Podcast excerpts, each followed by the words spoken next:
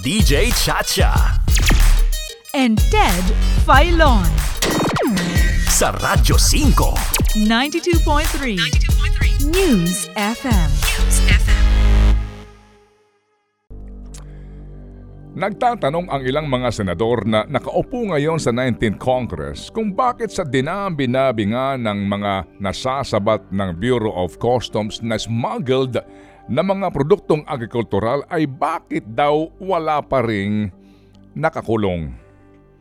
Kung inyo magugunita, ito rin po ang katanungan ng mga senador noong 18th Congress na nag-imbestiga rin sa talamak na agricultural smuggling.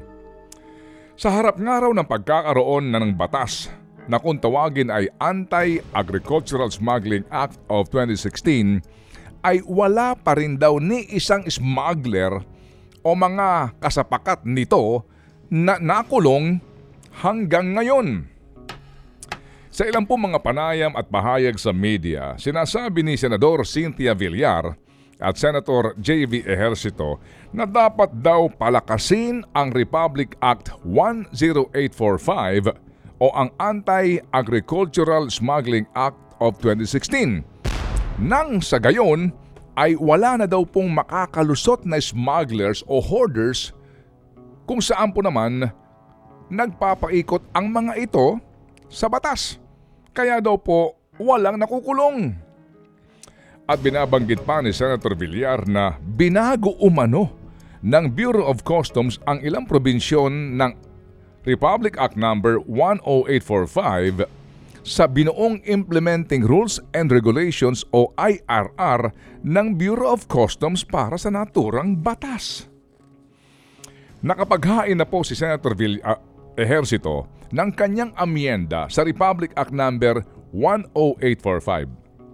Ang kanyang panukala ngayon ay tinaguri ang Anti-Agricultural Economic Sabotage Act of 2023. Ito na ba ang sagot sa problemang ito? Ito na ba ang makapagpapakulong sa mga smuggler at mga hoarders ng mga produktong agrikultural? Mga kapatid, sa ilalim po ng Republic Act No. 10845 o ang Anti-Agricultural Smuggling Act of 2016, ang large-scale agricultural smuggling ay itinuturing ng economic sabotage. Kapag napatunayan na ikaw ay nagpuslit o nagsmuggle ng agricultural products gaya ng gulay, mga bawang, sibuyas, asukal, mais, poultry, baboy at isda na ang minimum na halaga ay 1 million pesos lamang, ito ay meron ng kaparusahan na habang buhay na pagkakabilanggo. Kapag bigas ho naman, ang minimum na halaga ay 10 million pesos at pagkakabilanggo din ng habang buhay. Meaning, kapag meron pong prima facie evidence o mga paunang ebidensya lamang ay sapat na.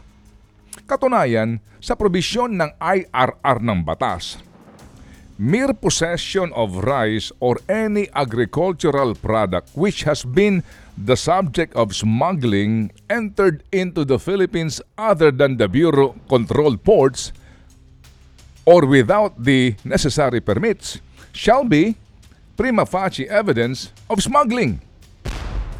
At kapag po umabot nga sa threshold na 1 million pesos, walang piyansa. Dahil nga habang buhay po na pagkakabilanggo o maximum penalty ang kaparusahan. Ang misclassification, undervaluation o misdeclaration sa pagpaparating po ng mga imported na agricultural products ay may tuturin din na large-scale agricultural smuggling. Kasama rito ang paggamit ng dami corporation, non-government organization at mga kooperatiba. Pati nga pag-iimbak at pagbiyahe ng mga puslit na agricultural products gamit ang mga truck, van o anumang uri ng transportasyon, mapalupa, mapadagat o mapahimpapawid, regardless of quantity o gaano man karami ay may tuturing ng large-scale agricultural smuggling. Pati po ang broker at importers ay mananagot din. At heto pa, ang mga may-ari ng bodega at pribadong pantalan mananagot din. At kung sakasakaling nakapangalan po sa kumpanya ang mga sasakyan, bodega o pantalan, ang presidente o chief operating officer o manager ng kumpanya ay meron din pong kaukulang pananagutan sa batas na up to 17 years imprisonment. At kapag taong gobyerno ang sangkot, maximum penalty, life imprisonment at perpetual disqualification from holding public office. E di ho ba ang linaw ng probisyon ng batas na tumutukoy sa large-scale agricultural smuggling bilang economic sabotage? At lalo pa itong luminaw at pinalakas ng kaukulang IRR na binuo para dito in fairness ng Bureau of Customs noong taong 2016. Eh ano itong sinasabi ni Senator Cynthia Villar na binago umano sa IRR ang ilang probisyon ng Republic Act 10845. Ano kaya ron?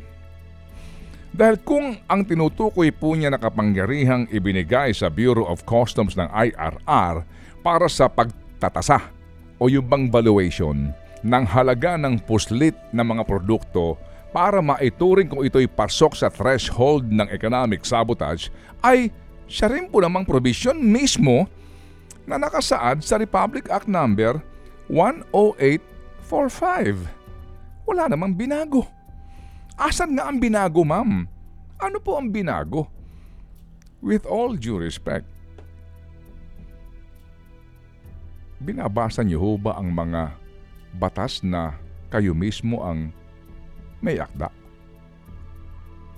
Magkagayon man, heto na nga po't merong ipinapanukala ngayon sila Senator Villar at Ehersito. Sa panukala po ni Ehersito, ang definisyon ng hoarding profiteering at kartel ay pareho pa rin sa kasalukuyang batas na kung tawagin ay the Price Act.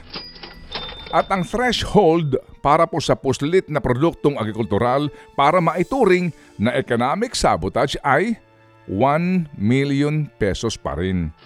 At sa bigas ay 10 million pesos pa rin. At ngayon, ang pagtatasa o yun hubang valuation ay gagawin na hindi ng Bureau of Customs kundi ng Department of Agriculture. Mawalang galang lang po ha mga sir at mga ma'am. Ang pagbabago ho ba sa ahensya na siyang magtatakda ng halaga ng puslit na gulay para maituring na economic sabotage, ang susi para meron ng makulong na smugglers at hoarders? Napakalinaw na ng batas hindi lang ginagawa ng Bureau of Customs ang trabaho nila.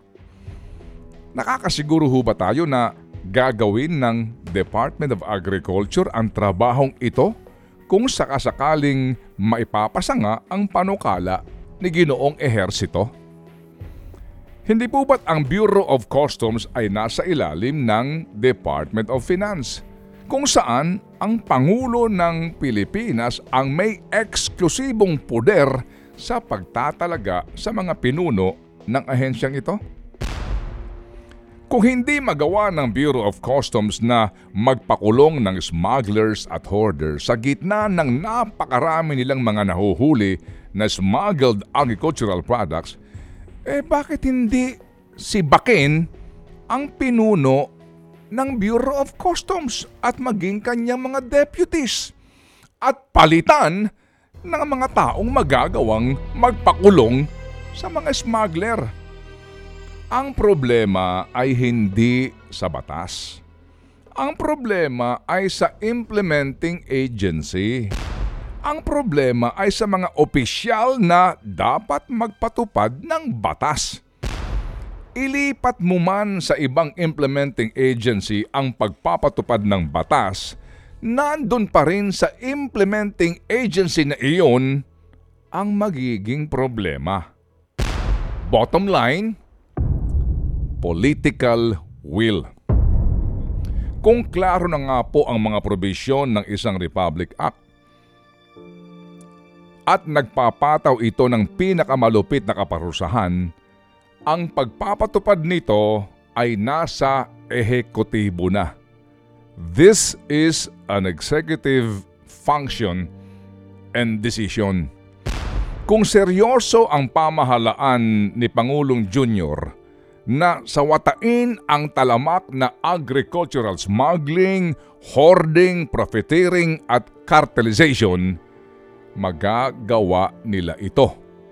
Kung gugustuhin nila at kung iuutos mismo ng Pangulo. Maliban na lang kung ano sa palagay nyo? Think about it.